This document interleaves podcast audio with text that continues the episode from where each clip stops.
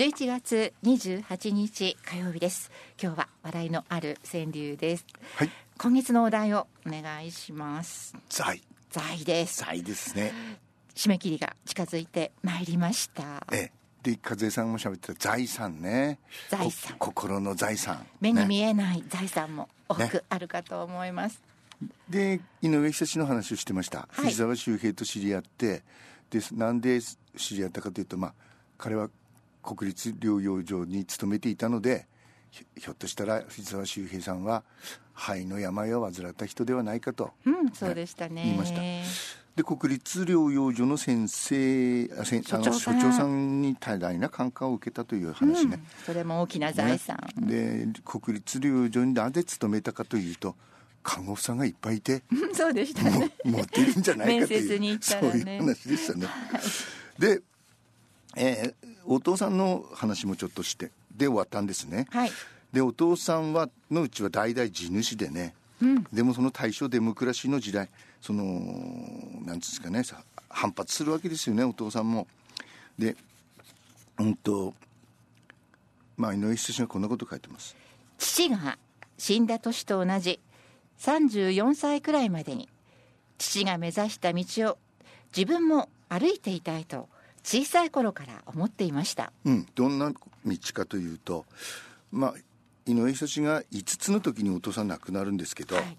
まあ、さっきしゃべったようにその地主であるじ、うん、つまり地様ですね。地様とぶつかってで農地解放運動をしたりしたと。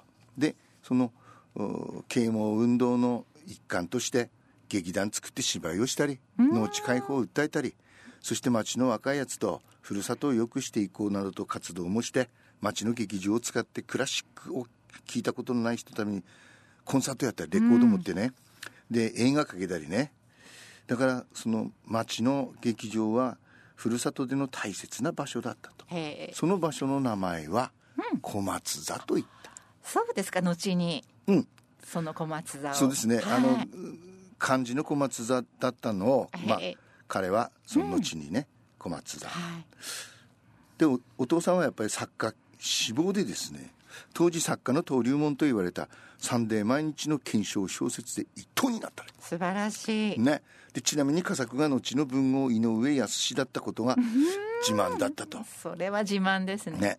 そして脚本家を探していた松竹大船撮影所の目に留まり父は脚本家としてスタートできることになったのですが仕事に取り掛かる直前に病に倒れ、そうなんですね。ね、積水カリエスという病気であることが分かり、まあ、道夢が閉ざされたと。で好きな道でこれからやるぞというエネルギーがマグマのように溜まっている時に病気になってしまったお父さん心の残りだったと思います。なので子供の頃にもなんとなく分かっていたと、そうなんです。ねお父さんができなかったことを自分がそういうことですね。やりましょうということなんですね、ええ。で、えーお父さんがの目指した道を歩いて、うんさっき書いてるように34歳くらいまでにはね、はい。なんかやりたいと、うん。でですねまあ井上久志が物語を作りたいという気持ちはこういう環境で育まれたように思うと。で僕が小説のようなものを書き始めたのは小学校1年生。早い。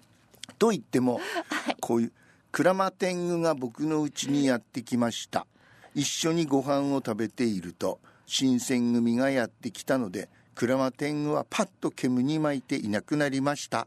などという。でもいいんじゃないですかね。まあ原稿用紙3枚ぐらい、はい。でもお父さんから受け継いだその創作意欲のようなものがね子供の内にあって。そうなんですね。でそれを原稿用紙にしておいたということですね。素晴らしい。そしてね、はい。戦争ですよ。小学校1年生から5年生の夏にかけて戦争。始まります。ね小学校が国民学校に変わって校庭は全部豆畑になって子供たちが教わるのは空襲の時の逃げ方だけではありません。家から座布団を持ってきて座布団爆弾を作ってその爆弾を抱いて戦車に体当たりしていけと先生の指示で戦車に見立てた箱に飛び込む練習訓練をした。へー。ね。座布団爆弾ですか？ふるさとの宇前小松というあのところはね川西町今のね、はい。その名の通り松がたくさんある地域でした。その松の根っこからこの間言いましたね。小根油というね、うんうん、飛行機の燃料になる油を、ね、ね、取るために、はい、子供たちは松の根っこ掘りもやったと、うん、こうして、えー、特に昭和19年20年は授業を受けた記憶がない。まあ、そんな時代。戦争中は八甲一中という考えが日本を支配していましたそれ,、えー、それぞれの国の違いを認めるのではなくて日本のもと世界中が一つの家になるように生きていけば幸せになれると説く考え方です。しかし我が家の場合はちょっと違ったように思います。当時子供にとっての最高のおやつといえばアイスキャンディーでしたがいつも僕はいちごのキャンディーしか買えませんでした。周りから「お前は赤の子供だから」と言われそれしか買うことが許されなかったのです。お前は赤の子だから赤いキャンディーでいいんだ。白いのとか小豆とか入ったのとんでもねえという。それはいじめというより当時の大人の常識で測ったものの見方。国の方針に従わない人は非国民と言われちょっとでもずれると全部非国民として扱われるのが普通だったと。で父は農地解放運動をはじめ当時の国の方針や制度に必ずしも従っていたとは言えない人、ね、だから父が亡くなった後母は父から聞かされていたことを僕にも話してくれました。父の蔵書の社会主義やいろんな本を訳も分からず読んだりしていたのでなんか他の子供と違う感覚でいたようです。で、まあ、いじめまではいきませんけどスパイの子などとも言わ,、言われたと。であのまあつまりはこういうことなんですよね。他のことは違うというふうに言われて傷つくようなことはありませんでした。根が楽天的なんでしょう。何でもいい方へいい方へ考えて暮らしていたように思います。うん。それまあ顔見でもそうだよね。いつもこう明るい楽天的。はい。でね子供の頃から作文がお上手だったのでしょうとよく言われますが実は作文の点数はとても低いものあそうですか。例えば、はい、遠足のことを書きなさいと言われると事実だけを書くと何時に出発しました。お弁当はこうでした。みんなで一緒に過ごしました。とても楽しかったです。というくらいしかないわけですね。しかし僕はそれではみんなと同じになるんじゃないかと思ってしまう子供でした、うん、それで僕の後アリがついてきました。とか付け足してしまううん、もちろんアリが本当についてきているわけではなくてそこからは全部創作です。ついてきたら面白いだろうなとか、そういうふうに考える癖があって思いついたことをそのまま書き足していたのです。作文の評価が低くなるのはそのせいだったと。小説を読むのも好きでした。そして小説がいかに人生に役立つかを学んだのもその頃です。例えば少年に人気があったスティーブンソンの宝島というのを読んでいた時でした。当時の僕は母と兄弟3人の暮らしになってなんとなく心細かったのです。息づりの酔っ払いが家の前で騒ぐようなことがあるとなおさらです。そこで僕は小説に倣って僕は事務少年でいればいいんだ。今やってきたのは海賊で何かあったらこの小説常に振る舞えばいいと思ったりしてました。小説の役割を自分の生活に置き換え何かあったら事務少年になって本気に駆けつけて助けを求めるとかそういうふうにして家を守ればいいのだというのが小説を読んでいるうちに分かってきたと。昭和の初め頃一冊一円の全集がブームになったそうです一冊一円ですか、ね、50, 50種類くらいは出ていて。でうちには鉄仮面やレ・ミゼラブルなどのたくさんの円本。円本っていうのは1円だからね。僕はそれを読むようになったと。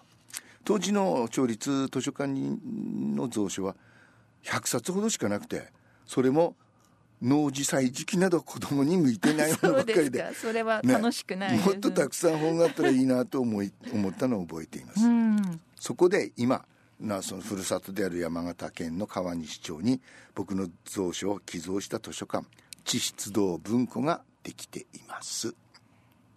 だから俺も行ってみましたけどね地質文庫。ええええ、でほら司馬太郎の会館もそうですけどあ俺もこの本読んだってなるとさ、うん、嬉しい。嬉しいでしょ。あ井上久志も読んでいたのか 一緒だ一緒だでこの自分自身が幼い頃になかったものを、まあ、育った町に返していきたいと、まあ、そういう思いがどっかにあったんだろうと。いうね。今はね井上久志の蔵書7万冊をもとに川西町うん。で図書館の一部がこうはい。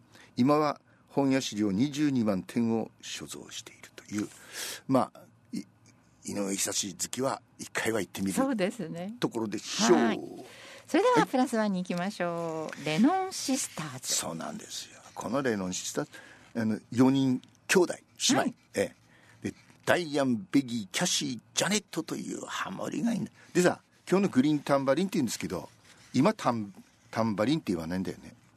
タンバリン？タンブリン？タンブリン、学校ではタンブリンと教えるそうです。だからタンバリンと言っている人は古い人。はい。レノンシスターズでグリーンタンバリン